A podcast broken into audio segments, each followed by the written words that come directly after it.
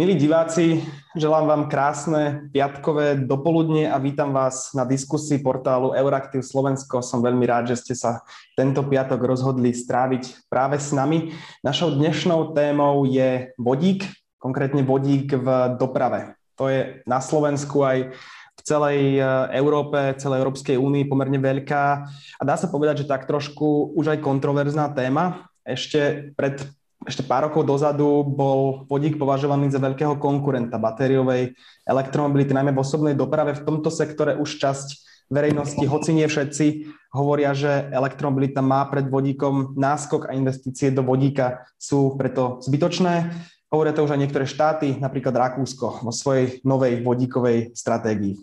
Na druhej strane priemysel naďalej vidí vo vodíku v doprave potenciál, najmä v ťažkej nákladnej doprave, kde má elektromobilita stále medzery a potom v lodnej alebo v leteckej doprave. Slovensko na ten obrazne povedaný vodíkový vlak naskočilo trošku neskôr. Veľkým zástancom tejto technológie je súčasný minister hospodárstva Richard Sulík, ktorý minulý rok oznámil miliardovú investíciu do vodíka, z toho približne 200 miliónov alebo niečo menej ako 200 miliónov, ak sa nemýlim, by malo ísť do vodíka v doprave. Minulý rok sme mali na Expe v Dubaji možnosť vidieť prototyp slovenského vodíkového auta. Iba nedávno bol na Slovensku a myslím, že si zastavil aj v Trenčíne už skutočný fyzický vodíkový vlak. Našim dnešným cieľom alebo cieľom tejto uh, celej našej diskusie je priniesť trošku viac svetla do toho, tak povediac, v úvodzovkách sporu medzi dvomi tábormi, teda tých, ktorí na jednej strane hovoria, že to zmysel, tie ďalšie investície už zmysel nemá a toho druhého, ktorý v tom stále vidia nejakú alternatívu voči uh, batériovej elektromobilite. Ja sa teším, že sa o tejto téme budem môcť rozprávať uh, s veľmi povolanými ľuďmi, dovolím si povedať až najpovolanejšími. Dovolte mi preto, aby som medzi nami privítal pána predsedu Trenčianského samozprávneho kraja Jaroslava Bašku. Pán predseda, vítam vás. Deň prajem všetkým. Je tu aj predseda Národnej vodíkovej asociácie Jan Bajteršuc. Pekný deň. Dobrý deň prajem. Predseda Slovenskej asociácie pre elektromobilitu Patrik Kryžanský. Dobrý deň. Dobrý deň a výskumný pracovník v Inštitúte pre európsku politiku Europeum Michal Hrubý, ktorý sa k nám pripája z Českej republiky. Pekný deň. Dobrý deň, zdravím vás.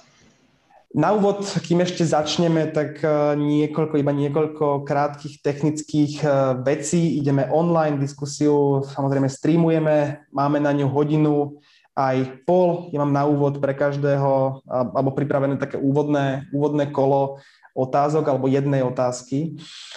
Potom nechám každému priestor na e, reakcie. No a keďže diskusia by mala byť najmä o diskusii, tak potom to, nazvem to reakčnom kole, môžeme otvoriť priestor pre otázky od divákov, klásť ich môžete cez e, aplikáciu Slido, ten postup je veľmi jednoduchý, pôjdete na slide.do, zadáte hashtag e, vodík s krátkým i a môžete sa pýtať, ja to tu vidím na svojom tablete pred sebou, ono nejaké otázky už prišli do registračného formulára, ja vám sľubujem, že sa ich pokúsim všetky spýtať, alebo čo najviac, ak ich bude príliš veľa, tak sa ich pokúsim nejako pospájať do nejakého logického celku. Toľko na úvod, poďme diskutovať. Tá prvá otázka je pre všetkých rovnaká, ono je to Ehm, je už v titulku tejto diskusie konec koncov, či má vodík v doprave zmysel. To znamená, že moja otázka pre vás všetkých a pôjdeme v tom poradí, v akom som vás predstavoval, mali by, malo by Slovensko alebo európske krajiny naďalej investovať do vodíka v doprave, ak áno, v ktorom sektore? Pán predseda, máte slovo. Ďakujem pekne za pozvanie do tejto diskusie. A ja by som eh, to nenazval ako nejakou vojnou medzi využívaním vodíka a elektromobility v doprave, pretože si myslím, že tieto, nazvime to dve technológie, sa dajú eh, veľmi dobre doplňať. A je to vidieť aj u nás eh, na Trenčanskej župe, no, pretože my sme už v minulosti napríklad zainvestovali nemalé finančné prostriedky aj do tých rýchlo nabíjacích staníc, myslím pre elektro, elektromobily Máme jednu rýchlo nabíjacú stanicu v Povazkej Bystrici, v Prievidzi, mm, ale aj v Starej Ture, čiže na, na Kopaniciach. A rozhodli sme sa preto minulosti tak, aby sme mohli aj my nakúpiť napríklad elektromobily e, na Trenčiansku župu, je ich niekoľko. E, aj tento rok sme obnovili tento park a doplnili tento park do ďalšie tri elektromobily. A vlastne túto sieť týchto rýchlo nabíjacích staníc sme dali do nájmu jednej spoločnosti, ktorá prevádzkuje viacero e, týchto nabíjacích staníc nielen na Slovensku, ale aj v Polsku a ďalších krajinách. A čo sa týka samotného vodíka, tak určite každá, každé tie nové technológie, ale aj, ako aj využívanie napríklad vodíka v doprave má svoj, má svoj zmysel. A my teraz pripravujeme takú zaujímavú, zaujímavú štúdiu v rámci Trenčianského kraja, hlavne teda Hornej Nitry, kde by sme chceli tieto vodíkové technológie využiť hlavne teda v nákladnej doprave, ale teda vo verejnej osobnej doprave, ale teda v, vo vodíkových autobusoch. Máme pripravenú určitú, určitú stratégiu na Hornú Nitru, chceme tam použiť aj Fond spravodlivej transformácie na financovanie takéhoto projektu, kde by sme určitý počet tých e, autobusov chceli obstarať, týchto vodíkových na Hornú Nitru, keďže končí, končí vlastne ťažba uhlia na Hornej Nitre a chceme z tohto regiónu robiť postupne zelený, zelený región a dá sa určite použiť e, aj tu v Trenčianskom kraji a znova teda by som možno išiel na Hornú Nitru aj v, vo osobnej do, vlakovej osobnej doprave. Si spomínali teda aj ten jeden vlak, že tam bol, ale k tomu sa ešte asi dostaneme, že treba najskôr uh, zlepšiť teda tú železničnú infraštruktúru samotnú a o tom budem hovoriť potom asi, asi skôr, že čo teda bráni aj využívanie týchto, týchto vodíkových technológií aj v našom uh, Trenčianskom kraji, ale určite je dobré investovať e, do zelenšej dopravy, pretože naozaj ten, to percento tých emisí, ktoré produkuje doprava celkovo na svete je naozaj veľmi vysoké a keď dokážeme skombinovať elektromobilitu aj s využívaním týchto uhlíkových technológií, tak si myslím, že to bude naozaj pre osoch nás všetkých a naplníme teda aj nejakým spôsobom aspoň šťastie teda ten Green Deal, ku ktorému sa aj Slovenská republika zaviazala v Trenčianskom kraji, keďže sme sa už už niekoľko rokov e, chceme podporovať tieto moderné, e, moderné technológie. Ďakujem veľmi pekne, máte pravdu. Doprava je vlastne jediným sektorom európskej ekonomiky, kde emisie až do začiatku pandémie, do roku, do roku 2020 stále stúpali. Ale k tomu sa ešte tiež dostaneme. Pán Križanský, máte teraz slovo. Vy prepašte, ja som povedal, že pôjdete v poradí, ktorom som vás predstavil, ale mám vás tu napísaného ako druhého, takže máte slovo. Ďakujem pekne. E, tiež by som si dovolil možno zaprotestovať e, a ne, ne, nestávajme to ako jeden proti druhému. E, určite má batériová elektromobilita svoje využitie, vidím aj vodík v doprave ako reálny s tým, že sa treba pozrieť skôr na use case, ktoré vlastne v doprave používame, alebo teda sú, existujú a e, ktoré use case sú najlepšie pre ktorú technológiu. E, toto sa tvorí i trošku nejakou reguláciou, legislatívou.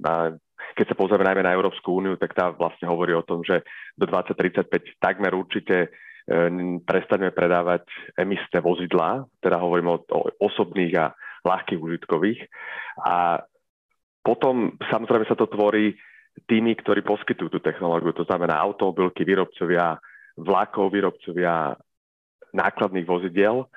Ja si myslím, že do istej miery to je vo osobných vozidlách už vyriešená téma. Akože môžeme tu my hovoriť, čo chceme, ale uh, veľká väčšina výrobcov osobných aut uh, už rozhodla.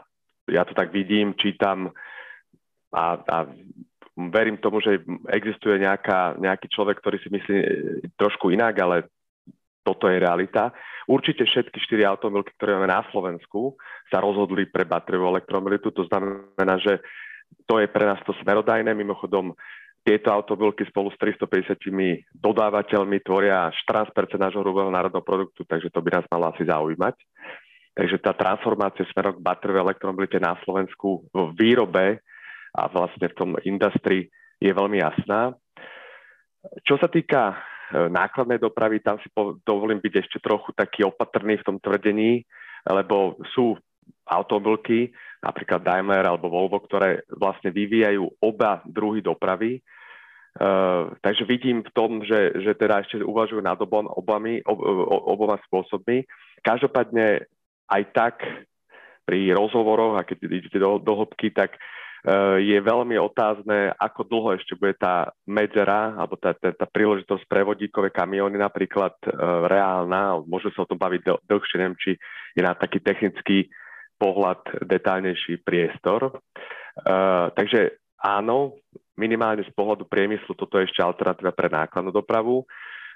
Viem o samozrejme vodíkových vlákoch, priznám sa, že do vlákov až toľko nevidím, ale uh, tiež tam môžeme rozprávať, že kde sa oplatí uh, nasadiť vodíkový vlák a kde priamu elektrifikáciu z pohľadu výstavby uh, nového elektrického vedenia. A potom samozrejme asi lode, ale teda neviem, že či chceme zabrnúť až do tohto segmentu. Takže taký rýchlo kurz, že určite vodík je veľmi dôležitý v nejakých použitiach, spôsoboch použitia aj v doprave. A teraz otázka, že do akej miery a ako sa bude schopný uchytiť v tom nasadení. Ďakujem veľmi pekne. My sa samozrejme nebudeme, uh, budeme sa rozprávať najmä o cestnej doprave, pretože to je pre Slovensko pravdepodobne najdôležitejšie. Uh, trošku ale v tých neskorších kolách zabrdneme, tak povediac, aj do, uh, tej, aj do železničnej a trošku by som potom rád počul aj o tej námornej a možno aj leteckej doprave. Uh, pán Vajteršuc, máte slovo. Ďakujem za slovo a tiež začnem tým, čo vlastne je nosnou témou tohto, tohto uh, nášho dialogu. Som rád, že je konečný dialog, že to nie je one man show a že si tu môžeme navzájom vydiskutovať veci, ktoré doteraz neboli vydiskutované. Um, spor. Spor existuje na Slovensku. Ja som sa pýtal kolegov v Maďarsku, kolegov v Polsku, kolegov v Českej republike, možno pán Hrubý aj potvrdí, že či u nich je takýto spor vyvolaný, že či baterky alebo vodík. Lebo my, aj oni teda, tí moji kolegovia to vnímajú tak, že je to synergia medzi obidvoma pohonmi, lebo nám ide o to isté v, konec, v, kon, v konečnom dôsledku zabezpečiť zníženie emisí, prejsť na čistú elektromobilitu, lebo aj vodík je elektromobilita, tak ako baterka na začiatku elektromobilu, tak aj vodík je na začiatku elektromobilu v, v poňatí a, a, energie, ktorú si nesie v sebe. No a preto si myslím, že E, nemá byť diskusia založená na tom, že či, ale akým spôsobom môžu byť obidve varianty elektromobility doplnkové. A poviem konkrétny príklad, čo sa týka, keď ideme na cestnú mobilitu, elektromobilitu. A e, spomenuté, spomenuté firmy Daimler a Volvo, e, ktoré spolu napísali, alebo teda pripravili spoločný projekt na výrobu vodíkových kamionov, už uvažujú o veľkej fabrike, ktorá bude chrliť veľké množstva kamionov a to je to, čo potrebujeme na Slovensku a v celej Európe. Tam sa odrazíme. Pre túto vrstvu elektromobility, v podstate vodíkovej mobility spolu s autobusmi, sa zabezpečí čerpacia infraštruktúra, ktorú ďalej potom budú môcť využívať aj osobné automobily. A osobné automobily, e, napríklad bavorský BMW, v ktorom sme mali tu možnosť pozrieť vývoje centrum akurát pred dvoma týždňami, tak má už v portfóliu svoju X5, svoje offroad vozidlo, ktoré je pojazdné, ktoré čaká na to, aby e, bolo dostatok infraštruktúry v Európe a potom začnú chrliť tiež vo veľkých množstvách tieto, tieto vozidlá. Čiže či v osobnej doprave, či v ťažkej nákladnej doprave autobusovej sú už riešenia pripravené. Čaká sa na infraštruktúru. Ďakujem veľmi pekne. Pán Hrubý, teraz e, dám slovo vám s tým, že možno by ste mohli trošku aj objasniť ten, e, tú českú perspektívu, alebo cel, celoeurópsku a tú českú perspektívu, respektíve ako diskusia prebieha tam, lebo to je to, čo pán Vajteršoc už naznačil. Máte slovo. Určitě díky, tak ještě jednou dobrý den. Um, já bych začal tím, co už jste naznačil. Ono opravdu nejde o nějaký spor mezi elektromobilitou a vodíkovou dopravou a spíš jde o to hledat ta jednotlivá uplatnění, opravdu, jak už bylo zmíněno, case by case. Um, můžeme vidět, že v tuhle chvíli všechno napovídá tomu, že v roce 2035 opravdu přijde nějaké omezení, co se prodeje nových vozidel týče a bude tam opravdu snaha o to snižovat uh, emise, co se tedy těch takzvaných výfukových emisí týče. A v tuhle tu chvíli elektromobilita jako ta uh, bateriová, a vodíková jsou opravdu ty jediné dostupné možnosti, které teď Evropská komise vidí pro takovéto snižování emisí. To znamená, otázka, jestli se vyplatí firmám investovat, ano, určitě ano. Samozřejmě um, bude mnoha dalších subjektů argumentovat tím, že by měla být zachovaná třeba větší technologická neutralita, ale v tuhle chvíli prostě tohle to jsou nějaké dvě cesty, které jsou narýsované pro dopravu. Určitě se do toho vyplatí investovat. Otázka potom samozřejmě je, jak v rámci té osobní dopravy je to v tuhle chvíli uh, podstatné, jestli ty firmy by do toho měly směřovat ještě více peněz nebo ne, protože tak jako tak, uh, ať už bude vznikat dobíjecí infrastruktura nebo plnící infrastruktura, budou to prostě dva streamy obrovských investic, co budou potřeba. A v tuhle chvíli, jak už zmínili pan Křižanský, máme tady naše automobilky, ve většině případů vidí tu cestu v elektromobilitě bateriové. Je to zároveň i to, co v tuhle tu chvíli dává smysl z pohledu produkce, z pohledu našich národních ekonomik. A tím pádem ano, má cenu dál investovat a poohlížet se o možnostech vodíku i v osobní dopravě, ale na druhou stranu konec konců ty firmy budou ty, které pak rozhodnou o tom, co opravdu oni budou v těch kvantách produkovat a to, co um, i oni usoudí, že je pro ně a ekonomicky nejlepší cesta. Ďakujem veľmi pekne. Teraz eh, nechám jedno kolo, ak chcete reagovať na niečo, čo tu zaznelo. Nie, tak ja samozrejme mám otázky, ale um, kľudne môžete reagovať na to, čo tu už zaznelo. Pán Baška, máte slovo. Ďakujem veľmi pekne. Trenčianský samozprávny kraj ako z pohľadu tých kompetencií, ktoré má aj vlastne užívateľom eh, týchto, eh, tejto dopravy, respektíve poskytovateľom eh, dopravy, čo sa týka primestskej autobusovej dopravy, čiže tej medzimeskej. A my samozrejme ako župa vždy prerátavame, prerátavame tieto veci a ja budem veľmi rád, keď bude tá infraštruktúra nielen pre tú elektromobilitu, ale aj tá vodíková, vodíková infraštruktúra a vždy budeme musieť pozerať e, aj v tých e, autobusoch, e, že ak, ak, ako nám vyjde napríklad teda to, to palivo alebo proste tie náklady na tú dopravu na kilometr. Hej.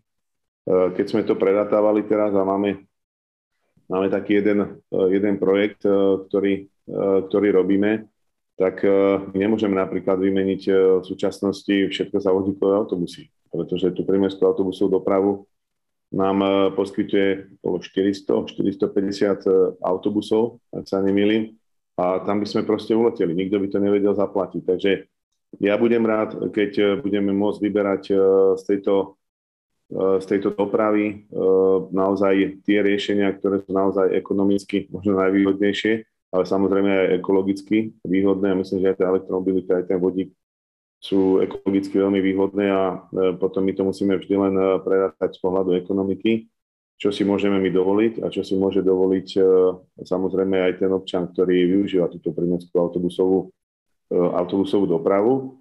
Práve tú elektromobilitu na tých osobných automobiloch už máme. Som rád, že, že to funguje, aj zamestnanci si to naozaj, naozaj obľúbili, ale nie len na úrade TSK, ale aj na našej správe ciest napríklad, kde E, máme elektromobily, e, teda zatiaľ len, zatiaľ len osobné a myslím, že je to správna, správna cesta. Čiže my z pohľadu toho užívateľa, vlastne keď my obstarávame a platíme vlastne jednak tie služby pri mestskej autobusovej doprave a jednak platíme aj tú elektrínu v tých elektromobiloch, tak si to musíme celé vlastne, vlastne prerátať. Asi sa budeme baviť neskôr aj o tých, o tých dotačných schémach rôznych, čo štát dá napríklad na rozdiel elektromobility, štát ide na vodík a tak ďalej. A z pohľadu naozaj toho, toho užívateľa e, týchto, týchto technológií bude v budúcnosti e, hrať veľkú úlohu teda dostupnosť a samozrejme, e, samozrejme na konci aj tá cena, pretože tá cena je veľmi, je veľmi dôležitá pre nás. Sme verejná správa, chceme ísť tou zelenou, tou zelenou stopou, ale proste musíme rátať aj tú ekonomiku, ktorá je veľmi dôležitá pre nás. A určite nielen pre náš samozprávny kraj, ale aj pre iné subjekty verejného sektora, ale aj súkromného sektora. Ďakujem veľmi pekne. Pán Križanský, takisto priestor na reakciu, ale možno taká podotázka vzhľadom na to, o čom ste, o čom ste už začali hovoriť v tej vašej prvej odpovedi. Keď sa pozrieme na tie dva sektory, o ktorých sa dnes teda hlavne bavíme, teda osobná cestná doprava a ťažká nákladná doprava, ako dnes vyzerá trh s tými s vozidlami na alternatívne paliva? Ako sa rozhodujú automobilky? Ako si vedú možno elektromobily v porovnaní s vozidlami na vodík, ale aj napríklad s uh, inými alternatívnymi palivami, ako napríklad biopaliva alebo uh, zelené plyny? Veľmi dobré otázky a vlastne tá debata by mala ísť možno do hĺbky aj technických detailov, lebo až, až začneme rozprávať o realizovateľnosti rôznych tých vecí, o ktorých hovoríme a nákladoch a tak ďalej, tak to začne byť zaujímavé. Tak Eh, podľa môjho názoru, eh, samozrejme vodík vie urobiť všetko, lebo to je univerzálny energetický nosič. Eh, v prvom rade ho dneska používame ako chemikáliu, to si treba uvedomiť v priemysle a, a my ho vlastne používame v, v, v objeme 120 miliónov tón na svete. To znamená, že dúslo šala, výroba hnojív, Slovnaft a iné priemyselné firmy ho potrebujú tak či tak a z môjho pohľadu predtým, ako sa budeme baviť o akýchkoľvek iných alternatívnych use caseoch, tak treba zazeleniť vlastne to, kde ho vlastne už používame. To to je primárna oblasť, inak to je o tom aj napríklad aj to, čo Rakúsko povedalo, hej, čo ste vy na začiatku po, e, citovali, že oni sa rozhodli, že primárne je to priemysel a nedoprava a, a nevykurovanie, lebo tam to dáva najmenší ekonomický zmysel. Ale čo je hrozne dôležité pri vodíku je, že my, keď sa bavíme o zelenom vodíku, tak ho my, my ho vlastne nemáme. E, my máme, pre vašu predstavu, keby sa ThyssenKrupp, nemecký oceárenský podnik, chcel prehodiť na, vodíkovú, na zelený vodík, tak by mu potreboval 4 tisíc e, veterných elektrární v Nemecku, celkovo je 29 tisíc alebo do 30 tisíc. A to hovoríme iba o jednej firme z tých tisícov, ktoré v Nemecku majú ambíciu ísť e, na zelený vodík. To znamená, že treba si uvedomiť, že my vlastne zelený vodík nemáme dostatočne vo veľkom objeme a dlho ho nebudeme mať. Na nešťastie by som si želal, aby sme mali veľa elektrolizorov, čo by mala byť veľ, primárna priorita, vyrábať ten zelený vodík a investovať do elektrolizorov, ale to, to je obmedzenie. A mimochodom, nie len teda e, obmedzenie na strane dodávateľov technológií, e, teda automobilky a tak ďalej, ale aj obmedzenie práve na strane e, dostatku vodíku ako paliva je práve to, čo veľmi bude limitovať akékoľvek use casey v doprave mohol by som ísť ešte aj do detailov, keby vás to zaujímalo, ale my nemáme napríklad ani uh, kapacity na, na, vlastne, na výrobu uh, elektrolízerov uh, a ešte raz, kľudne sa báme o, o technických detailoch. No, ale na to, aby som odpovedal na vašu otázku detálnejšie, tak podľa môjho názoru, ako to ja čítam, tak naozaj automobilky, osobný, osobné auta sa v podstate rozhodli, dominantne, samozrejme, pán Vajteršu spomínal BMW, BMW inak už v 90. rokoch riešilo vodíkové auto. To není novinka. Vodíkové auto je tak zaužívaná technológia, spalovací článok. Um, je to, ja chápem, je to v štádiu nejakého vývoja, majú to v nejakom modeli, vôbec sa nespochybňujem, každopádne to dominantná e, časť tých automobiliek naozaj 99% sa rozhodlo pre batériové elektromobily a tak majú nastavené výrobné plány, no, ohlásené nové modely, aj investície do bat- batériových gigafactories čo sa týka kamionov. Tam si dovolím ešte povedať ďalšie fakty, že áno, e, aj Volvo, aj, aj Mercedes má, uh, má modely obe, oba druhy, ale ja som napríklad minulý týždeň hovoril s, so šéfom Volvo v Norsku, kde robia aj testovanie pilotné uh, batériových uh, kamionov a aj vodíkových. Aktuálne pre vašu informáciu, batériový ich kamión má dojazd 350 km, čo splňa veľkú väčšinu use caseov, ktoré potrebujú. Pre vašu informáciu, väčšina use caseov, ktoré kamiony kde fungujú, je jednodňová doprava. To znamená, že to nie je, že z krajiny do krajiny tisíce kilometrov, ale sú to stovky kilometrov. A oni vravia, že do 25. predstavia dojazd 500 kilometrov, čo, dosiahne, čo zabezpečí 60 všetkých use caseov, ktoré aktuálne potrebujú robiť s kamionmi. A to hovoríme o 40-tónových kamionoch, ktoré sú vlastne, to, to sú tie už tie veľké. A oni vidia v debatách a pilotných overovaniach, že kamióny, ktoré budú poháňané na vodík, veľmi pravdepodobne budú také tie níž, povedzme 20, 10, 20% takých nadrozmerných nákladov, napríklad 80 tónové pre, prepravy dreva a tak ďalej. Takže ja preto hovorím, že aj kamienová doprava to má ako možnosť, ale má relatívne malé okno v čase, aby ukázala, že to naozaj je použiteľné. Uh, mohli by sa takto o tých technických detailoch hovoriť ďalej, uh, ale akože nechcem zobrať všetok čas tej diskusii.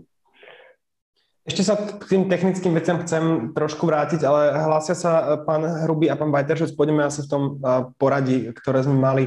Pán Vajteršec, máte slovo. Hm. Ďakujem pekne za slovo. Áno, pán Kryžanský má pravdu v tom, že najväčšie gro využitia vodíka je a bude v priemysle. Lenže priemysel potrebuje toho vodíka naozaj veľké kvantum a za pomerne dobrú cenu, nižšiu cenu, ako by sa vedel vodík uplatniť v doprave. Doprava je pre nás preto zaujímavá, pretože je viditeľná pre ľudí, vie zabezpečiť to, čo vie aj batériová doprava, to znamená tie ekologické záležitosti a pomôže nám naštartovať e, e, vodíkové huby, to znamená, alebo údolia, to znamená ucelený reťazec od výroby vodíka až po spotrebu v malej mierke. My sa posúvame postupne po krokoch do tej veľkej mierky, keď naozaj budeme môcť duslo keď bude môcť duslo vymeniť sivý vodík za zelený. Hej. Teraz aj keby chcelo, nevie ale robíme tie kroky preto, aby, aby mohlo a zabezpečíme to tým, že časť výroby vodíka zeleného bude na Slovensku, ale pomerne rýchlo dosiahneme ten technický potenciál výroby zeleného vodíka. Vždy výroba vodíka zeleného bude prídavkom výroby elektriny. To znamená, predstavte si v roku 2030-35 fotovoltické elektrárne, veterné elektrárne, ktoré, ktoré tu budú vyrastať vo väčšom počte, budú potrebovať akýsi buffer pre variabil, svoju variabilitu výroby. To znamená, vtedy, keď je prebytok elektriny, pôjde elektrina smerovať do, do elektrolizera a bude vyrábať vodík pre čo už, kde bude využiteľný. Hej. Ale do tej doby v podstate bude určité prechodné obdobie, keď budú vznikať práve tie malé use casey zamerané na dopravu a postupne sa budú vytvárať podmienky, aby aj ten priemysel prešiel na, na zelený, respektíve modrý vodík, ktorý sa dá vyrobiť aj z, z jadrovej energie. No a čo sa týka tých percent eh, zastúpenia vodíka a batériek, my nevieme, ako to bude v roku 2040-2050 vyzerať, ale eh, z hľadiska praktického vyžitia ten vodík má o trošku viacej eh, pozitív ako, ako batéria, pretože ľudia nemusia meniť svoje návyky pri čerpaní vodíka. Trvá to 5 minút. Nemusia pozerať na dojazd, pretože auto už terajšie vie mať dojazd zhruba 650 km na papieri, v reále 550-500 km to je jedno, či je leto, či je zima, ten dojazd sa, ten dojazd sa nezmenšuje. Čiže necháme to na rozhodnutie na, na spotrebiteľov a podľa toho sa budú riadiť automobilky, prispôsobia svoj program. A to, že pán Kryžanský označil, že no možno BMW ide do vodíka, lebo už má nejaký, nejakú tú históriu za sebou, to nie je len BMW. Audi má pripravenú technológiu, Mercedes má pripravenú technológiu, francúzske automobilky, alebo teda, teda aj e, Stellantis, ktoré na Slovensku má pripravenú technológiu, ktorú chce implementovať do malých užitkových vozidiel. Čiže všetci sú pripravení, ale čakajú na ten moment tej infraštruktúry.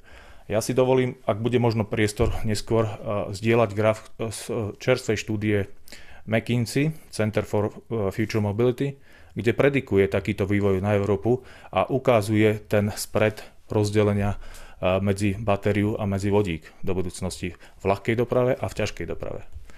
Tak zatiaľ toľko z mojej strany. Ďakujem veľmi pekne, pán Hrubý, vy ste sa hlásili už dávnejšie. Jo, určitě, děkuji za slovo. Uh, já bych vlastně jenom chtěl trošku reagovat i na to, co tu zaznělo ohledně těch zdrojů energie a tak dál. A to už teď vlastně přede mnou oba, oba předřečníci nakousli. Za prvé, se našich dvou krajin týče, tak my jsme silně transitní země. To znamená, ať už se bavíme o elektromobilitě nebo o vodíkové dopravě, tak ta potřeba infrastruktury tady u nás bude tak jako tak. To znamená, to je asi jako důležité zmínit, že samozřejmě uh, trhy na západě, ať už to byla dříve elektromobilita nebo stále je, tak i vodíková doprava eh, na západě v úzovkách se prostě bude rozšiřovat rychleji. Ten nástup tam bude rychlejší a tady k nám to přijde až s nějakým spožděním. Tak jako tak, ale stejně ta infrastruktura bude muset být připravená. Otázkou je potom, jaké bude vyjednávání i co se eh, evropských směrnic týče, protože teď podle těch aktuálních informací, co se AFIRu týče, to znamená um, té možnosti, jak vůbec rozšiřovat uh, zdroje pro alternativní dopravu, to znamená dobíječky nebo nabíjecí stanice, tak um, je potřeba tam říct, že ty pravidla, co tam jsou zatím nastavený, tak jsou, řeknu, relativně přísný a to vyjednávání zatím vypadá tak, že hlavně u toho vodíku tam je spousta obav, jestli jsme vůbec jakoby schopní dosáhnout těch jednotlivých parametrů, jestli má cenu tam opravdu eh, být eh, až takhle detailní, co se těch počtů a parametrů týče. U té doběcí uh, infrastruktury tam, tam to vypadá mnohem příznivěji, protože ten trh je na to daleko lépe připravený oproti vodíku jako takovému. No a pak druhá věc, co tady byla zmíněna, jestli teda prioritně se soustředit na dopravu nebo průmysl, tak eh, bohužel jsme v situaci, kdy vidíme, eh, jak jsme na tom s užitím fosilních paliv a se závislostí na, na Rusku. Eh, přišla velká iniciativa, nejenom ten takzvaný balíček Fit for 55, ale právě v reakci na, na agresi Ruska ještě balíček Repower EU, který dává velmi ambiciozní cíle, jak na elektrifikaci, tak na vodík. To znamená, tam se bavíme nejenom o tom e, vodíku, který musí být obnovitelný a ta pravidla tam jsou dost přísná, ale i o tom, kolik procent vůbec toho obnovitelného vodíku pak budeme muset využívat v průmyslu. To znamená, tam vidíme, že ať bychom chtěli nebo nechtěli, tak prostě ty investice tam budou obrovské, budou podporované ze strany Evropské unie takže to nejsou peníze, které by museli pak eh, ve velké míře investovat ty státy, ale z velké části to taky bude pokryto těmi evropskými zdroji. Ale ty investice tam prostě přijdou. To znamená, ať chceme nebo ne, tak ty varianty využití vodíku prostě podporovat musíme, stejně tak, jako musíme podporovat elektrifikaci. Ďakujem veľmi pekne, pán Hrubý. Pán, uh, asi položím túto otázku pánovi Baškovi, lebo prišla tu uh, jedna pomerne zaujímavá otázka, ktorá sa mi uh, tak trošku hodí. Uh, aké opatrenia by bolo podľa vás nutné urgentne urobiť na, reálne, na, reálne, na to reálne využívanie vodíkových aut na Slovensku a možno ako si viete predstaviť tú podporu budovania vodíkových staníc? Vy ste už o tom trošku, pán Baška, rozprávali, takže sa to spýtam vás. No, ja ostanem teda pri tej eh, Trenčanskom kraje pri Hornej Nipre, ale viem, že ministerstvo hospodárstva cez CIEU vypísalo eh, jednu výzvu teraz na budovanie týchto eh, vodíkových, vodíkových staníc. Samozrejme nie zo súčasných zdrojov alebo zo súčasne postavených a už fungujúcich zdrojov zelenej energie, ale je tu teda niečo navyše, že musia, musia postaviť e, tie zdroje e, zelenej e, elektrickej energie a z toho vlastne potom cez tie elektrolyzery vyrábať, vyrábať vodík. Možno jedna taká vodíková nabíjačka bude práve na Horných Novákoch. Viem, že aj slovenské elektrárne majú o toto, o toto záujem. Potom samozrejme v Trenčanskom kraji a naprieč celým Trenčanským krajom na považí e, sú vodné elektrárne, ktoré patria tiež slovenským elektrárňam. Sú tam aj e, súkromné e, vodné, vodné elektrárne na váhu, ktoré vyrábajú teda zelenú elektrickú energiu. Len viete, im ťažko sa potom pôjde do toho stávať alebo využívať túto zelenú elektrickú energiu vyrobenú z tejto vodnej, vodnej energie, respektíve aj z fotovoltiky, ak nebude tá e, cena za ten vodík trošku iná. Ja chápem týchto výrobcov, pretože pre nich je to lepšie umiestniť tú elektrickú energiu e, na trhu s elektrickou energiou, túto zelenú, a e, pretože za to dostanú veľa viac finančných prostriedkov, ako by mali potom túto elektri- zelenú elektrickú energiu dávať na výrobu vodíka cez elektrolyzery a tento vodík potom na konci dňa predáva. Takže tu sa musí niečo urobiť aj s touto podporou, pretože ak e, má vodík na konci nastať, e, teraz možno hovorím e, zle ako zo strany spotrebiteľa, a teraz hovorím za tých, za tých výrobcov, ktorí by mali tento zelený vodík vyrábať, tak sa to naozaj neoplatí teraz a ten vodík by mal byť potom nejakým spôsobom podporený, tá jeho koncová, koncová cena, pretože nechcú naozaj, nebudú, nebudú chcieť títo výrobcovia tieto zelené elektrické energie a zeleného vodíka do toho, do toho ísť investovať. Radšej na trhu s elektrickou energiou, predajú túto zelenú, zelenú energiu. Takže určite by to malo byť ako pri všetkých nových technológiách, aj pri tej elektromobilite, keď sa rozbiehala, to už som spomínal vlastne aj e, nejaké zľavy na nákup týchto elektromobilov a tak ďalej a tak ďalej, tak určite aj e, tu by mali má pomôcť možno štát a nejaké takéto dotačné schémy na výrobu tohto zeleného vodíka, vodíka nájsť. Ak bude takáto nabíjačka v Novákoch vodíková, tak to nám pomôže potom rozbehnúť aj ten projekt obstarania týchto vodíkových autobusov do budúcna. Samozrejme, že to bude platiť, platiť župa. My máme nejaké prepočty už urobené aj na rôzne ceny vodíka, ale to zase nevieme teraz na určité obdobie povedať, že aká bude stabilná cena tohto vodíka, ale bez tých rôznych dotácií myslím, že aj tieto vodíkové technológie sa, sa, nám, sa nám nerozbehnú. Máme aj určitých výrobcov e, toho šedého vodíka, ktorý vzniká vlastne pri výrobe, to napríklad spomínalo sa dnes počas tej debaty vlastne aj Duslošala napríklad, ktorý asi je najväčší výrobca toho, e, toho hnedého, teda toho šedého vodíka, ale aj u nás napríklad na Horných Novákoch je spoločnosť Fortiskem, ktorá e, vyrába e, vlastne počas tej výroby vzniká tento, tento vodík a my sme mali s nimi rokovanie, ale my, keď chceme kúpiť napríklad aj tieto vodíkové autobusy, tak tam je podmienka, že musí to byť zelený vodík, že to je napríklad šedý vodík. Takže to sú všetko veci, ktoré ktoré musíme brať do úvahy a ktoré sú možno takými prekažkami aj v, v využívaní toho vodíka v doprave. My chceme naozaj, je našou ambíciou ísť e, a využívať e, tento vodík v tej prímeskej autobusovej, autobusovej doprave. Podľa mňa sa tam pridávajú ďalšie mesta, ako Prievidza, Krajské mesto Trenčín a, a ďalšie, ktoré sú tu, sú tu v kraji a myslím, že by sme, e, to by bol dobrý taký poput, dobrý začiatok urobiť tieto tými nabíjačkami. My sme rozmýšľali že či e, aj župa by neobstarala podobne ako sme obstarali a zainvestovali z vlastného rozpočtu tie tri rýchlo nabíjacie e, stanice pre elektromobily.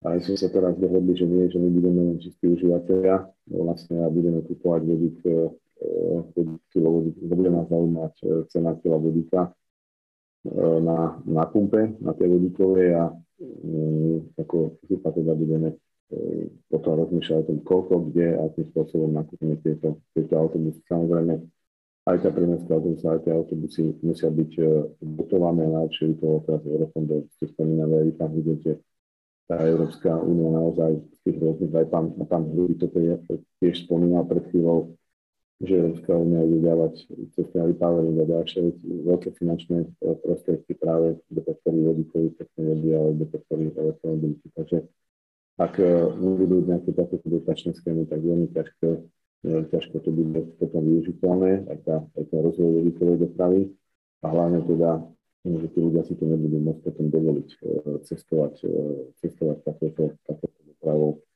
pretože je to stále oveľa nákladnejšie ako teraz napríklad tie Euro 6 nástroje, nástroje dízelové motory, ktoré využíva táto naša priemyselská automobilová doprava.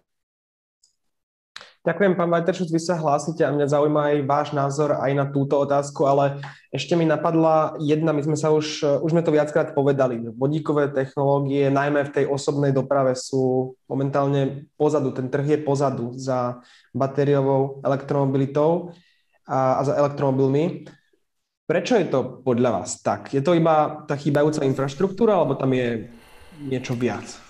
Um, nepovedal by som, že sú pozadu vodíkové technológie, najmä v autách. Zoberme si príklad japonský. Len, len trh som myslel. Trh. A počet, že nie je rozvinutý trh v podstate, áno. Tak eh, pán Križanský sa bude možno na mňa hnevať, lebo poznám moje tvrdenia. My sme zhruba 10 eh, rokov nástupe na trh za elektromobilitou.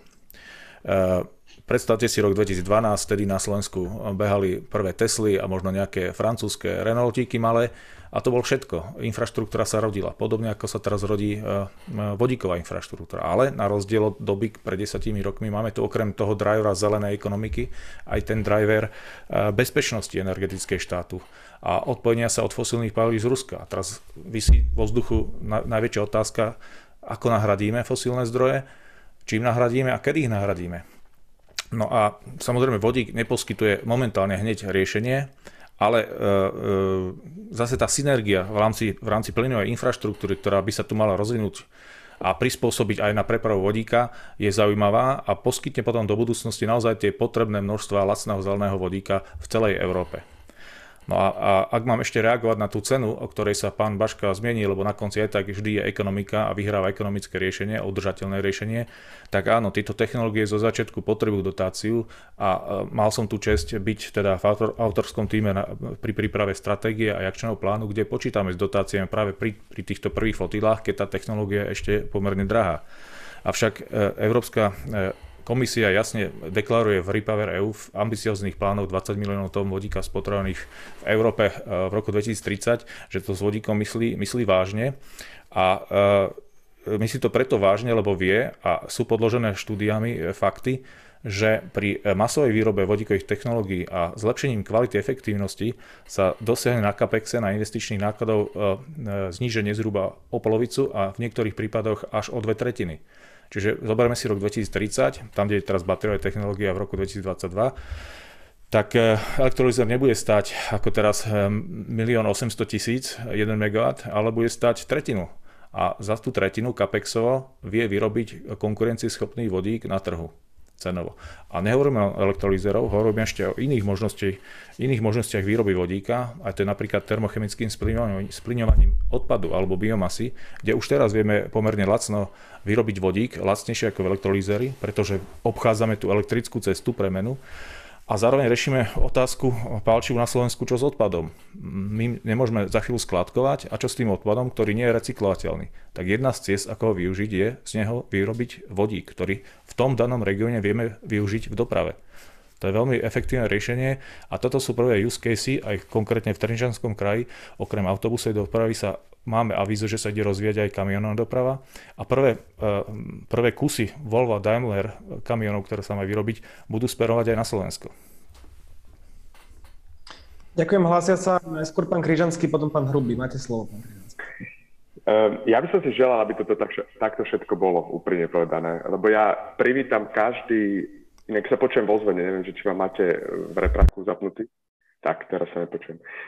Ja by som si želal, aby, aby to takto všetko bolo, lebo každý dekarbonizačný nástroj, ktorý máme, by sme mali použiť a bez vodíka sa náš život nebude dekarbonizovať. To je bez debaty 2050. Nezvládneme bez toho e, byť neutrálni, aby sme mali zelený vodík. E, ja sa obávam, že naša debata, a mimochodom, keď hovoríme o Európskej únii, tak Európska únia hovorí o, o priorite priemyslu vo, vo využití vodíku, to hovorí o, vo svojej stratégii vodíkovej, takže nie je to doprava ako, ako e, primárna, je to doprava maximálne tam, kde nie je priama elektrifikácia možná. Tak to presne hovorí tá, tá stratégia.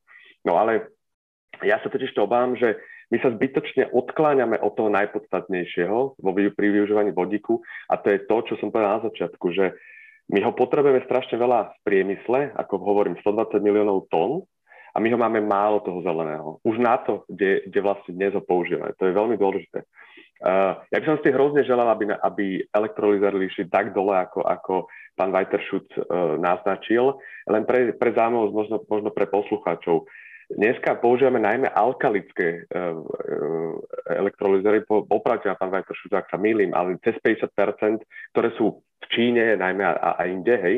Ale to, kde hovoríme, že môže používať obnoviteľné zdroje, to sú tie PEM elektrolízery, áno? To sú tie, ktoré sú schopné variabilnej zmeny výroby e, tak ako fúka, ako svieti, tak tie alkalické nabehnú a idú a ťažko sa obmedzujú a tie PEM sa dajú variovať. No a ja som si pozrel, uh, pozrel som si dáta v, v, v reporte IRENA, to, to je medzinárodná uh, agentúra pre obnoviteľnú energiu, o geopolitike vodíka, špeciálne pre túto diskusiu. A pre zaujímavosť, 300 tisíc tón vodíka potrebujeme na to, aby sme, aby sme e, zazelenili e, aktuálnu potrebu bežnej oceliarskej, oceliarskej fabriky, to znamená 5 GW inštalovanej kapacity vodíka. My máme aktuálne 0,3 GW inštalovanej kapacity vodíka na celom svete. To znamená, že len jedna veľká oceliareň potrebuje, ak dobre rátam, 15 násobok e, novej inštalovanej kapacity. E, a my tých oceliarení je, je jedna, jeden z use caseov, ktoré, kde my aktuálne potrebujeme vodík. A teraz dodám, že na to, aby sme e, vo veľkom začali produkovať e, PEM e, elektrolízery, e, potrebujeme iridium a platinum. Hej? My hovoríme o lítiu pre batérie ako, ako problematicky, málo jeho, súhlasím, alebo teda dosť veľa jeho, ale malé kapacity na ťažbu. Ale my máme na, napríklad na platinum a iridium kapacitu na približne 5, 3 a 7,5 gigawattu uh, nových elektrolízerov ročne na celom svete. To znamená, na tú jednu presne oceliareň na celom svete máme kapacitu na nové, nové, nové elektrolízery, ktoré teda by sme chceli používať na, na tie obnoviteľné zdroje. Čím chcem teda povedať, aby som to skrátil, je, že Boda by to tak bolo. Náš problém je ale práve nie, že kde vodík použiť. To, tých použití je strašne veľa je to univerzálny energetický nosič. Náš problém je nedostatok zeleného vodíka a aj nedostatok technológií na to, aby sme veľmi rýchlo akcelerovali kapacitu výroby toho vodíka. Ďakujem veľmi pekne, hlasíte sa všetci. Prvý bol ale pán uh, Hrubý, čiže môžete reagovať. Ešte moja taká podotázka, nemá naozaj zmysel prioritizovať ten, eh, to, využitie, to využitie vodíka? Máte slovo. No, já bych řekl, že on to už tady předem pan Kryžanský zmínil, že ono, ta prioritizace eh, využití jakoby je daná i, i tím, jak to komentuje a kam potom ty peníze bude směřovat Evropská komise. Ale jako vrátím se ještě k té myšlence, co se vůbec jako e- economies of scale týče, jako ano, ono se předpokládá snižování cen do budoucna samozřejmě s tím množstvím elektrolyzéru, ale to samé i u baterií. Jenomže když se podíváme teď na, na ten aktuální vývoj na trhu, tak tak eh, nám to jakoby nějaká, nějaký budoucí výhled na economies of scale nebude vycházet, protože ty ceny tady těch základních materiálů prostě teď rostou a samozřejmě ještě porostou, protože ta poptávka po všech těch materiálech, nejenom na baterie, na elektrolyzery prostě poroste. Takže to je jenom jako tak, taková poznámka k tomu, že ono s tím předpokladem, jak se ty ceny budou vyvíjet do budoucna, to je složitý. A právě o to spíš jakoby bych cílil na to si říct, že ta elektromobilita jako taková je prostě dostupná a pokud teď se bavíme i o tom, co je dostupné, ale i efektivní a uspoří energii, tak prostě v tuhle tu chvíli víme, že ta účinnost elektromobility je daleko vyšší.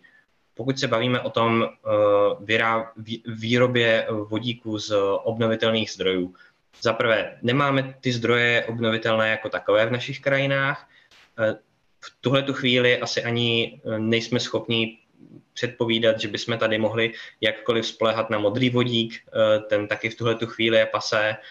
A je otázka, jak to bude do budoucna, co se těch možností výroby vodíku týče.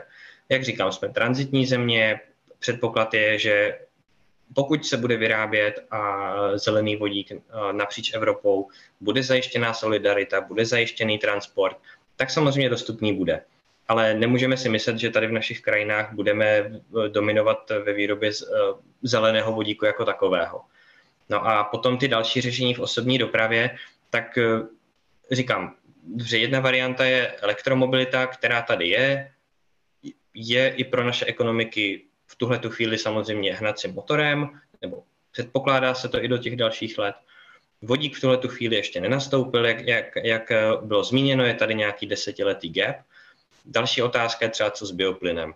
Um, jestli vůbec ještě má nějaké uplatnění nebo ne v dopravě. A tam se zase dostáváme k tomu, k té prioritizaci, že ano, můžeme mít bioplyn, můžeme mít vodík, ale asi bychom to měli směřovat do těch oblastí, které, které prostě v tuhle tu chvíli nelze tak snadno elektrifikovat, nebo kde se nelze zbavit těch procesních emisí.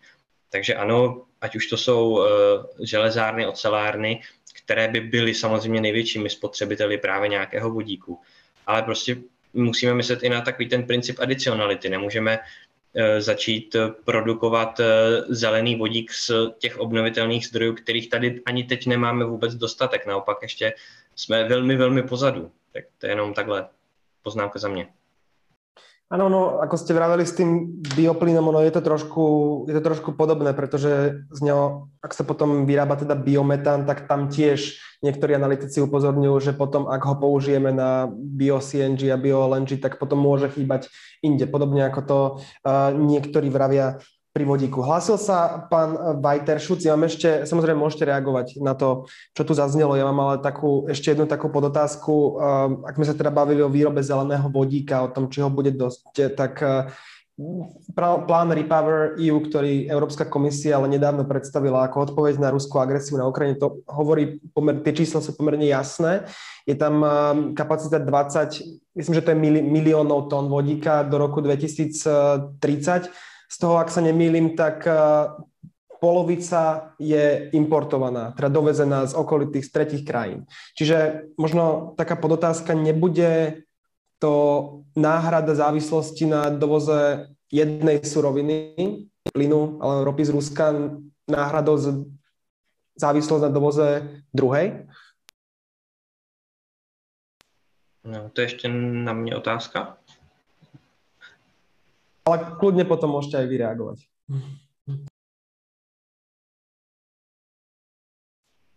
Pardon.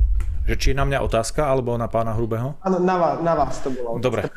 E, tak áno, v podstate sú tam dve roviny. Teda my sa dostaneme pomerne rýchlo do bodu, kedy sebestačnosť či Čiech, či Slovenska, keďže nemáme tie podmienky, ako má sever Európy na výrobu zeleného vodíka, nám povedia, že stop, už viacej e, nie je disponibilita na výroby, výrobu vlastného vodíka z obnoviteľných zdrojov. Máme tu ešte stále potenciál z jadra, aj z nových reaktorov, ktoré sa ešte možno budú stavať. Ale prídeme do bodu, kedy naozaj budeme potrebovať doviesť ten vodík z krajín, kde sa dá vyrobiť lacnejšie a kde vlastne je dostatok toho vodíka. Ale hovorím z krajín, mnoha krajín. To nebude jeden tiger e, v podobe Ruska alebo Arabských Emirátov, kde teraz e, z Kataru sa dováža, dováža e, ropa alebo zemný plyn. Bude to mnoho krajín, ktoré sú teraz chudobné v oblasti Afriky, Južnej Ameriky alebo Austrália, celé vnútrozemie Austrálie je predurčené na výrobu vodíka, veľmi lacného vodíka ktorý sa dá v podstate lacno e, importovať e, do celého sveta v podobe napríklad špavku. Už teraz majú Austrálčania projekt a dohodu s Japoncami, že vozia e, vodík, prvé, prvé tankery chodia, vozia vodík do, do Japonska v podobe špavku. Máme prepojenia v rámci Severnej Afriky, aby som išiel bližšie k Európe, potrubné zemného plynu, ktoré sa dajú retrofitovať a práve dovážať tento lacný vodík e, z Afriky. To je tých, preto tých 10 miliónov tón Európa uvažuje o dovoze. A to nie je Afrika, Austrália, ale máme tu aj Ukrajinu za rohom, kde zatiaľ je situácia, aká je ale po skončení vojny verím, že tá e, obnova Ukrajiny bude zo strany západných štátov a bude smerovať práve do zelených investícií. A obnoví sa znova ten zámer, že výroba na Ukrajine transport cez Slovensko, Česko do západnej Európy zabezpečí vlastne dostatok e, vodíka aj pre potreby US Steel Košice, aj pre potreby Dusla a tak ďalej. No a teraz hovorím o množstve krajín. To znamená, že keď vypukne nejaký vojnový konflikt v dvoch, krajinách z tých možno 30, ktoré budú exportné, no tak to nezatrasie trhmi. Hovorím teraz o, o vízii možno 2030, 35, 40 ďalej. Hej. To, ako pán Hruby hovoril, že áno, súčasne dostupné riešenia vodíkové nie sú v Európe, ale my sme v bode nula a začíname rásť. A ešte znovu opakujem, ak bude priestor, rád ukážem ten graf McKinsey, ktorý hovorí o niečom inom, ako pán Kryžanský teraz hovorí. Takže sa mňa k tejto téme toľko. Ďakujem. Dám teraz priestor pánovi Baškovi, ten sa hlási už dlhšie, takže máte slovo, ale ja možno ešte k tomu pridám trošku otázku, lebo rád ešte máme pol hodinu, takže rád by som sa ešte možno dotkol toho, čo sme sa na začiatku bavili o tej efektivite, efektívnosti a, a porovnaní možno elektromobilov s, s tými vodíkovými mm, vozidlami. My sme to už trošku načetli, ale vy ste Uh, vy ste mimochodom, Trenčanský kraj je mimochodom, neviem, či ste to spomínali, ale vy ste jediným členom Národnej vodíkovej asociácie zo všetkých, uh, zo všetkých krajov a už ste to hovorili, že uh, investície do vodíkových autobusov, prímestské spoje a tak ďalej a tak ďalej. Uh, prečo ste si vybrali uh, práve vodík? Prečo práve vodíkové vozidla? Máme tu aj CNG, uh, LNG, samozrejme batériové autobusy. Prečo práve vodík? Ja chcem ešte zareagovať eh, na to predkolo, o ktorom hovoril Jan. Eh, chcem reagovať na to, že je to dobrý nápad. Aj z tých odpadov, ktoré vznikajú, ktoré sa nejakým spôsobom možno nerecyklujú, vidíme, že aj pri tých diálniciach, pri rôznych obciach vznikajú stále, ja to hovorím, že ďalšie vysoké Tatry. A možno aj tou technológiou, ktorú spomínal, bolo dobre sa zbaviť takýchto odpadov, a vyrábať z týchto odpadov aj vodík, ale to by sa musela zmeniť strašne legislatíva u nás na Slovensku a či ministerstvo životného prostredia je k tomuto naklonené. To by bolo veľmi dobré, ak by možno aj cez Národnú vodíkovú asociáciu sme vedeli zalobovať aj na ministerstvo životného prostredia zbaviť sa týchto odpadov, ktoré teda nie sú separované. Ak niekto hovorí, že separácia nám odstráni teda, alebo odseparujeme 100% odpadov, tak to určite nie je možné. Myslím, že tieto odpady, to ktoré spomínal, by bolo možné využiť na výrobu, výrobu vodíka. Druhá vec, ktorú ešte spomínal krátkosti, tak áno, je aj jedna spoločnosť tu pri Trenčine, kde je križovatka vlastne diálnice D1 spolu, spolu s tou cestou východ, východ-západ, cesta prvej triedy, ktorá vlastne už má a začínala napríklad okrem teda tých pump, ktoré má nabehnenú naftu, tak je tam taký veľký nabíjací hub na elektromobily, ktorý je tiež teda v tej jednej sieti, ktorú som už spomínal a pribudne k tomu ešte ďalšia takáto eh, jedna veľká vodíková nabíjačka. Mm, neviem, či to stihnú teda ešte tento rok alebo počas leta. Takže to je, pre tú dopravu to bude úplne, úplne vynikajúce a u nás v Trenčianskom kraji, keď takéto niečo, niečo vznikne, že na jednom mieste bude môcť teda sa dotankovať, dotankovať sa elektrinou, dotankovať sa vodíkom Myslím si, že práve na tom mieste, kde je táto veľká križovatka e, dopravná, táto dopravná tepna, e, to bude úplne e, vynikajúce. Čo sa týka samotnej hornej nitry, prečo sme sa my rozhodli vlastne pre tieto vodíkové autobusy, my máme jedného poskytovateľa, ktorý nám zabezpečil vlastne tretinu kraja prímeskej autobusovej dopravy a tento napríklad poskytuje aj, má teda aj autobusy, ktoré sú na plyn, ale tu poskytuje pre mesto Prievidza e, v rámci teda mesta Prievidza pre mestskú hromadnú dopravu. A my chceme použiť tieto nové moderné technológie, vodíkové autobusy pre túto prímestskú autobusovú dopravu.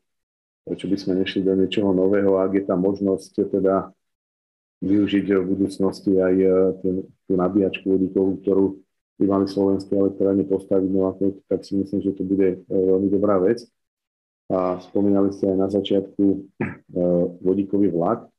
A ten vodíkový vlak, e, on nebol v Trenčine, on bol v Prievidzi práve na Hornej Nipre. A myslím si, že by to bola zaujímavá vec e, vlastne používať tento vodíkový vlak smerom z Prievidze cez Chinorany, Partizánske až na Jelšovce, čiže smerom na ďalšie krajské mesto na Nitru. No ale v prvom rade musia železnice Slovenskej republiky a štát túto trať modernizovať, pretože nie je možné v roku 2022, aby ešte na železničných cestiach to vládali ľudia, proste tie drevené závody dole dole. Bude nám vodíkový vlak, ale myslím, že sa priamým spôsobom dá sa doprava nezrýchli. Je to, je to pekná súprava, e, ktorá, e, ktorá tam bola, ale myslím si, že tá infraštruktúra e, sa musí tiež zlepšiť a my práve, že aj taký prísluh z ministerstva dopravy, že cez ŽSR vlastne, ktorý je poskytovateľom tejto infraštruktúry sa vypracuje aj nejaká feasibility study urobená, že by práve e, by mala byť modernizovaná táto trať, čiže e, smerom Horná Nitra, Stredná Nitra až na Dôršoviec. No a potom vlastne takýto vodíkový vlak e, by bolo zaujímavé tam určite, určite prevádzkovať. Je to potom aj ďalší, ďalší zdroj toho vodíka a bolo by to naozaj, bolo by to naozaj zaujímavé takto to, takto to robiť a spojiť. Veľmi pekne ďakujem. Vy ste už trošku odpovedali aj na jednu otázku, ktorá tu prišla, ktorá sa týka uh, možno nejak toho rozvoja uh, vodíka v uh, železničnej doprave. Možno pán Bajderšuc by ešte mohol trošku objasniť, že ako sa vôbec vodík v tomto sektore vie um, presadiť, aké sú možno trendy v Európe, v, na, na Slovensku a inde v Európe. Mm-hmm. Áno, železničná doprava má veľký potenciál, vodíkom riešená tam, kde zatiaľ nie je elektrifikovaná. To znamená, sú štúdie, ktoré hovoria, že je lacnejšie na vodík ako na priame nadzemné elektrické vedenia, ktoré sú drahšie a aj údržba je drahšia. Už teraz vlastne existujú, ako ste videli, konkrétny príklad, príklad ehm, motorovej jednotky pohánené ehm, vodíkom, to sú tie regionálne osobné vlaky, ale to nie je jediná cesta do železníc, kde sa, vlak, kde sa vodík bude etablovať, ale veľký potenciál sú e, lokomotívy, ktoré, ktoré sú určené pre nákladnú dopravu alebo posunovacie lokomotívy v jednotlivých veľkých staniciach. A my na Slovensku máme dve železničné spoločnosti, ŽOS Vrúcky a ŽOS Zvolen, ktoré sú zamerané tak, že Vrúcky viac na tú osobnú dopravu, kde je možné práve retrofitovať existujúce e, jednotky, ktoré jazdia na Slovensku, to sú tie, také tie okrúhle e, medzi regionálne vlakové jednotky. A práve je možné z nich jednoducho povedané vyťahnuť dieselový motor a nahradiť to vodíkovým pohonom. Toto je technicky možné. A nedávno som mal stretnutie aj vo zvolenie, kde sa veľmi intenzívne teraz zaoberajú otázkou tiež retrofitu starých že, uh, dieselových, diesel elektrických lokomotív veľkých na, na, na vodík. Pretože to ústrojenstvo, to šasy je už elektrické, len v podstate ten, ten generátor, diesel generátor, ktorý tam je veľký, sa nahradí vodíkom a uh, v podstate celá doprava je tým pádom E, železničná zelená a rieši to v podstate otázku kompletne elektrifikácie železníc. Um, prečo vlaky medzi, na, tejto, na tejto trati sú zaujímavé? Pretože okrem toho, že, že e, prechádzajú myslím, te, e, na trati medzi Prievidzou a Novými zámkami, je to transformujúci sa región z uholného regiónu na budúci zelený. A veľmi, veľmi dobre tento projekt zapadá do tejto stratégie. A navyše ak ste niekedy išli autom alebo vlakom po tejto trase z Prievidze do, do Nitry, no tak to trvá hodinu a pol, pretože všade je 40 čo sa týka aut, prechádza cez dediny a práve e, trať, ktorá je koncipovaná tak, že pár kilometrov je trať, potom zastávka, zase trať, zase zastávka, tak ten vlak v podstate zrýchluje a spomaluje. A na to je presne vhodný eh, vodíkový vlak, ale povieme aj elektrický, v podstate ide o elektrickú lokomotívu, ktorá vie rekuperovať brznú energiu. Čiže tam je pridaná hodnota. A čo sa týka infraštruktúry, už len to poviem, prečo práve v Previdzi by mohla vzniknúť čerpacia stanica, ktorá by mohla zásobovať aj vlak, aj autobusy, lebo práve táto, táto intermodálna stratégia v implementovaní čerpacích staníc je jednou z priorít akčného plánu. Chceme využiť, keď už bude nejaká čerpacia stanica prvá postavená, aby bola najviac využitá, čo najviac, najviac využitá, to znamená vo forme flotil autobusov a keď je možnosť aj, aj e, vlakov. Previdza je postavená, alebo železnicá stanica v Previdzi je postavená práve na rozhraní autobusovej stanice a vlakovej stanice. Čiže tá, tá čerpačka bude postavená na tom rozmedzi, tak som, rozmedzi, tak som to myslel. Ďakujem pekne, aby som teraz eh, prešiel ešte na chvíľu k, tomu, k tej efektivite.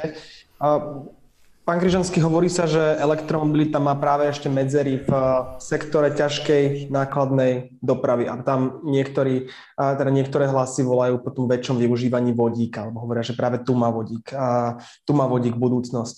A aké problémy má elektromobilita v tom sektore ťažkej nákladnej dopravy a aké sú možno jej vyhliadky? No, efektivita je veľká téma, samozrejme, keď porovnávame batériové a vodíkové elektromobily. Úplne základná rovnica je, že termodynamika vodíka vás nepustí k tomu, aby ste mali efektívnosť e, spalovania celého toho cyklu na úrovni povedzme 30, max 30%, alebo v ideálnom prípade nejakých 35%, proste okolo 30%. A pri batériovej elektromobilite, čo je vlastne priama elektrifikácia, je e, približne 80%. Pre porovnanie vlastne e, na to, aby ste pohli e, Toyota Mirai, potrebujete asi 60 kWh na 100 km a na to, aby ste pohli neviem, porovnateľnú Teslu 3, alebo čo je k tomu porovnateľné, tak je to maximálne 17 kWh. To je ten trojnásobok toho, toho, tej efektívnosti. Čo sa týka uh, toho porovnania priameho, a to sa týka práve aj toho toho veľkého kamióna je rýchlosť dobytia, respektíve naplnenia toho, toho vozidla. Hej. Tak v realite je to tak, že, že dnes je štandardom vlastne dojazd vo, v osobných autách um, cez 400 km, to, to zabezpečuje tá 80 kWh batéria. Um, je predpoklad, že to sa zvýši, um, neviem, od ďalších 150-200 km určite v priebehu dvoch, troch rokov, lebo to tak je, hej, že hustota batéria a tak ďalej, ale proste keď by to bolo nejakých 500 km ako, ako minimum reálna, reálny dojazd, tak to je, to je to, čo vie elektromobil batériový dosiahnuť. Toyota Mirai, aj jak pán Najtršuk hovoril, má tuším 6 kg e, e, nádrž a to je okolo 600 km dojazd. Neviem, koľko je presne reálny, ale povedzme nejakých 600 km, takže to je vlastne to porovnanie toho dojazdu.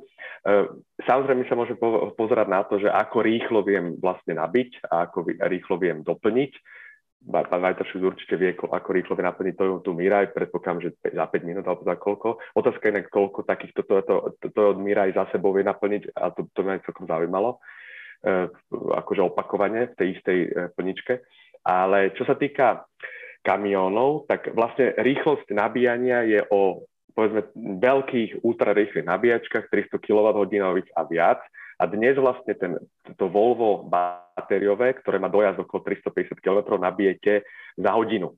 Hej, za, keď si tak zoberete, tak to je uh, približne prestávka, ktorá inak je 45 minútová, ktorá je povinná pri za každých 4,5 hodiny e, pri kamionovej doprave. Takže koncept je taký, že na tých úzloch, kde stoja kamióny, vlastne budú budované nabíjačky. A to hovoríme o dnešných nabíjačkách. E, práve minulý týždeň bolo predstaven, už e, predstavený štandard tzv. megawattového nabíjania, kde to, to, tá rýchlosť nabíjania je od 1 až 3 megawaty, takže 10 násobok toho, čo vlastne je dnes dostupné.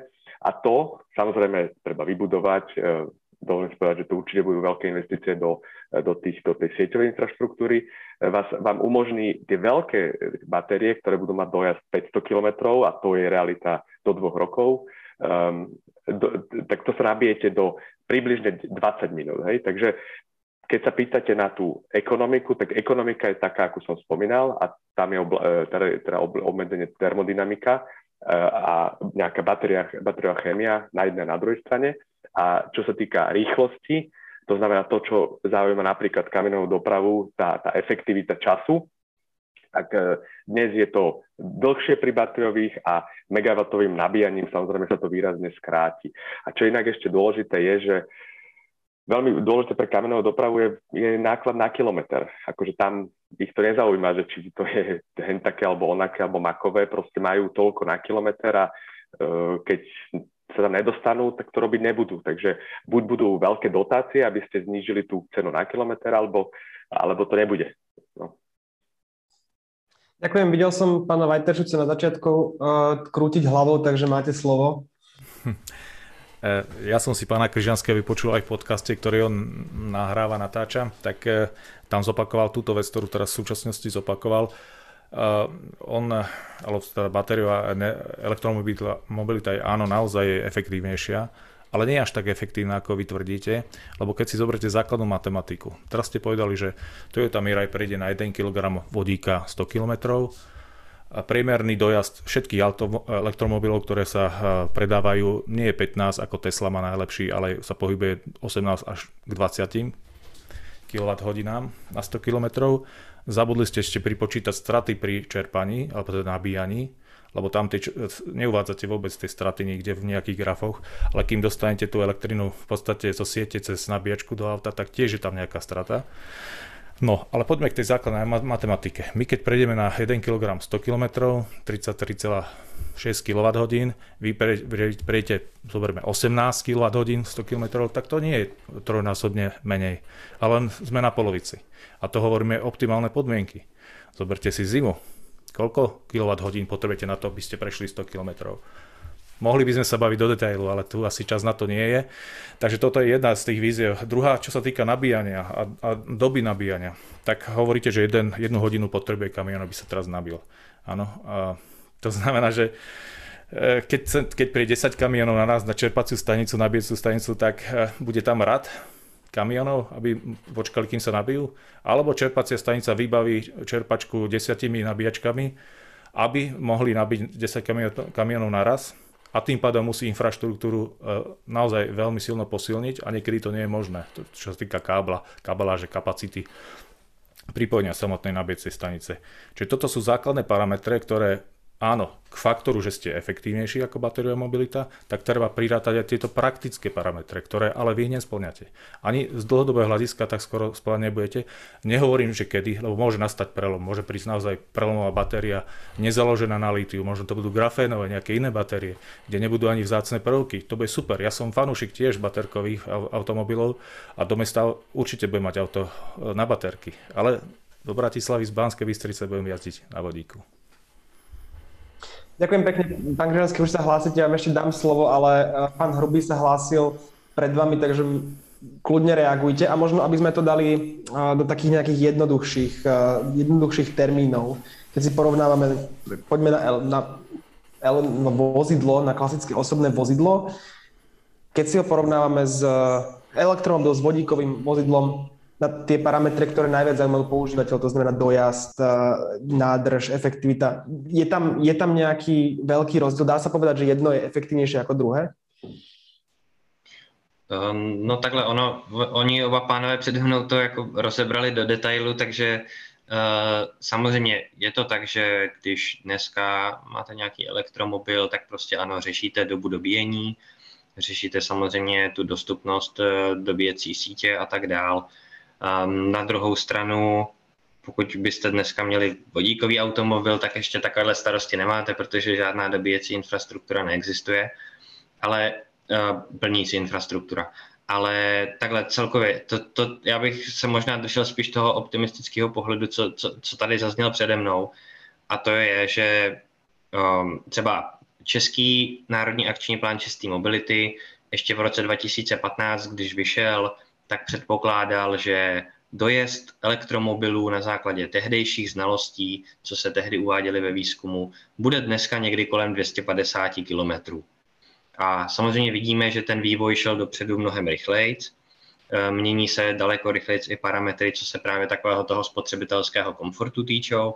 To znamená, opravdu nevíme, jakým způsobem teď bude ten vývoj dál, ale vidíme, že už jsou elektromobily, které mají daleko vyšší dojezdy než 250 km. To se bavíme o 500 km a, a více.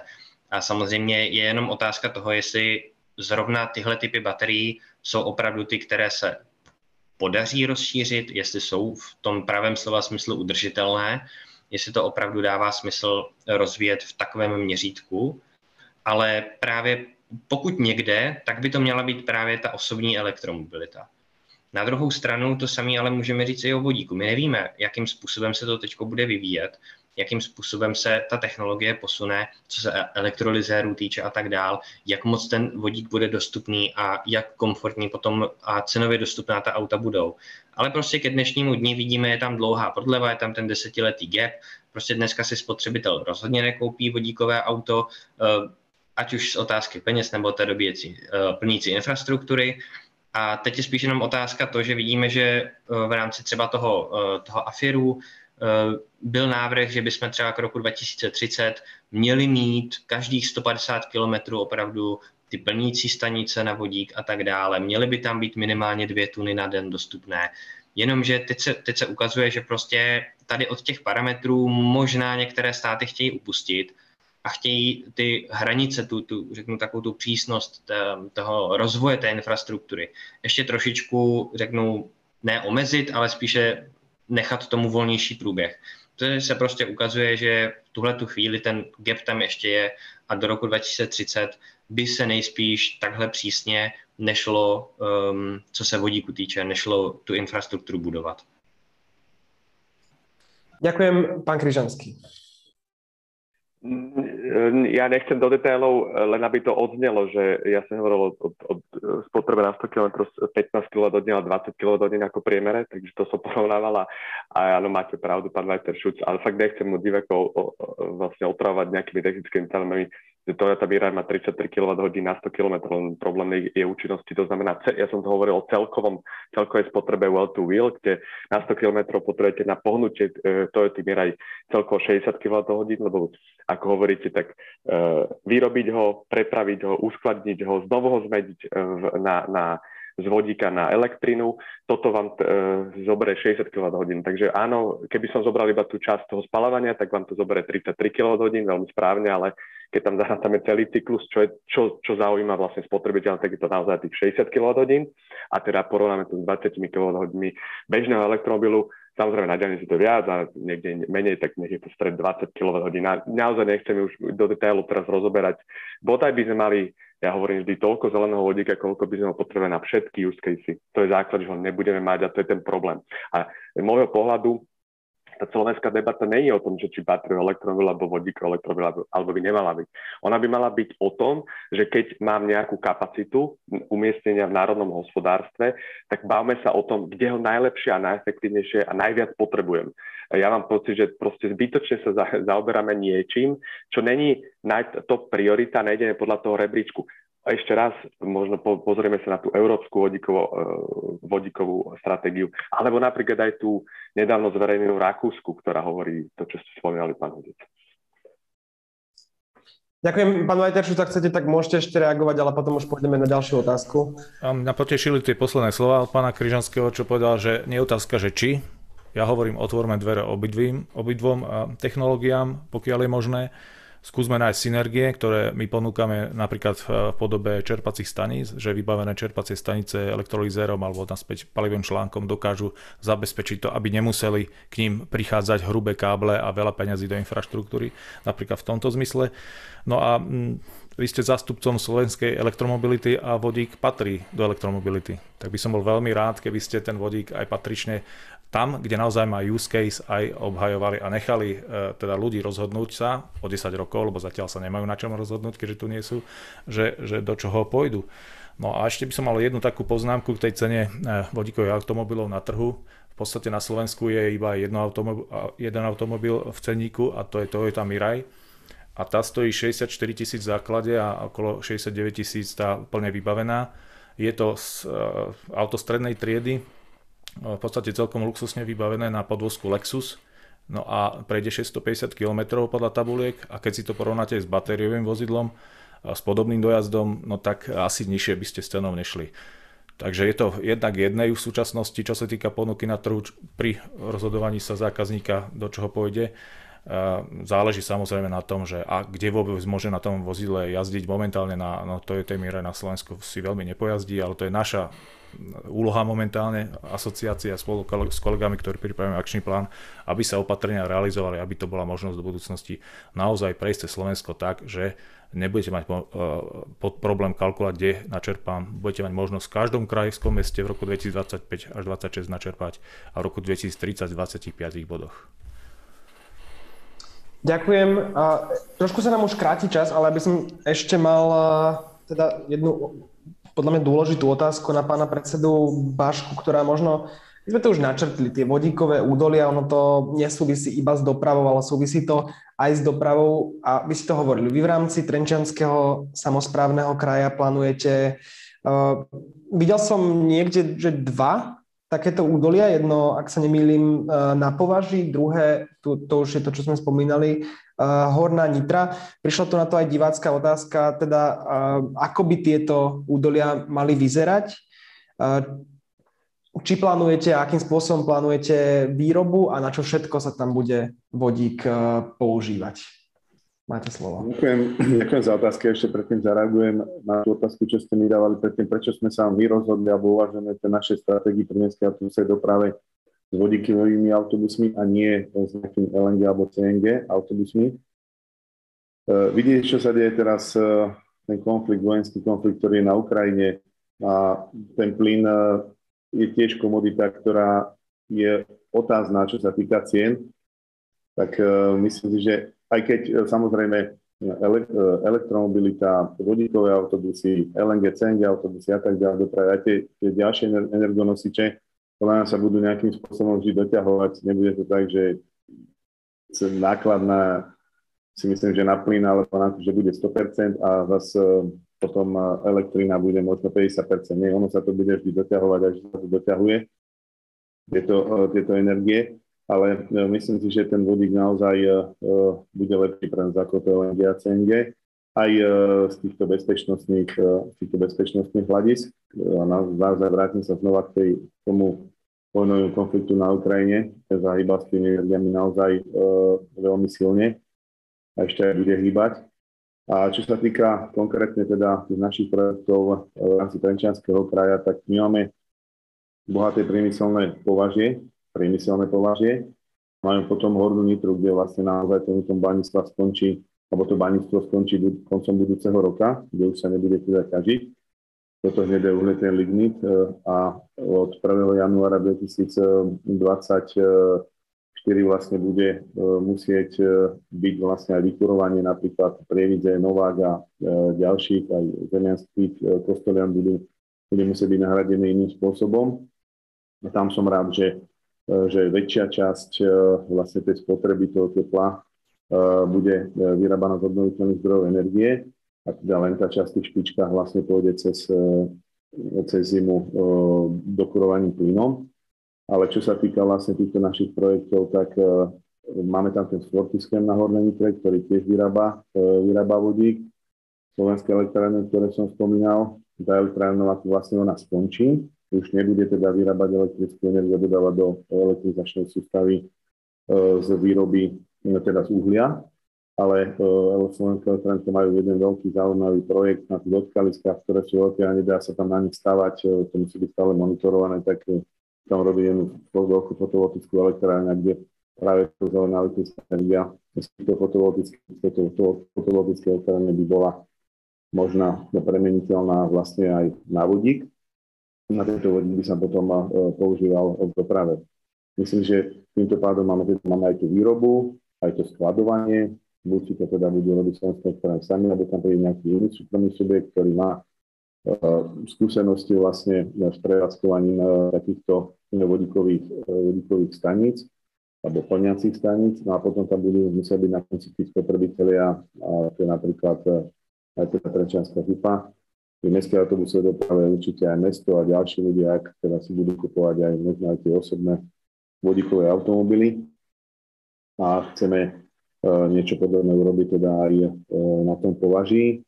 Spomínal som napríklad tú spoločnosť e, Davitrans, ktorá je teda, kde sú už veľké kapacity nabíjačky na elektromobily, majú tam svoju, svoju pumpu a teda chcú to rozšíriť aj takúto vodíkovú nabíjaciu stanicu.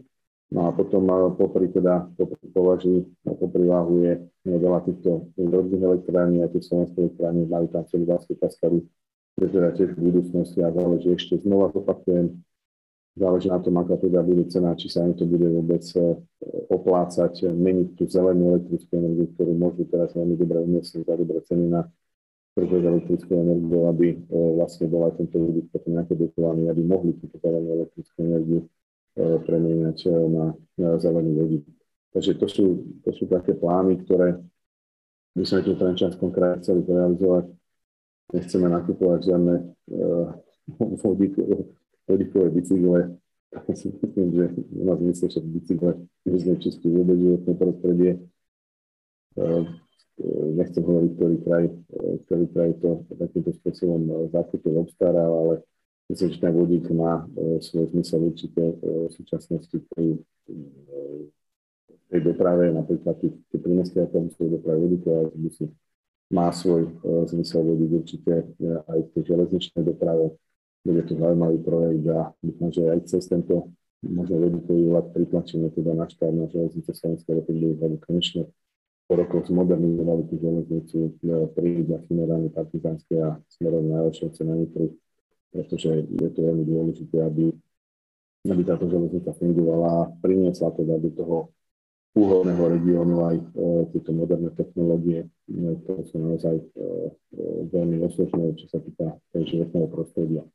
Čiže to asi tej doprave, využiť elektromobility, naďalej budeme kupovať a obstarávať elektromobily aj pre naše organizácie zriadovateľskej pôsobnosti, ktorých máme 80 vlastne, takže aj teraz tá správa cech využíva, HIPA využíva a ďalšie organizácie športové školy využívajú tieto, e, tieto elektromobily a myslím, že takouto kombináciou e, budeme vidieť. A preto tá debata dnešná bola o tom, že treba si pozerať tie praktické veci, kde sú nabíjačky, aká je tá sieť e, tých nabíjacích plniacich staníc, koľko sa čo nabíja, akým spôsobom sa nabíja a tak ďalej. Takže to sú všetky praktické veci, ktoré musíme my zohľadňovať, musíme ich prepočítať a by sme potom nerobili futbalový občan a potom nehovorili, že jazdia za 3 eurá na, na kilometr.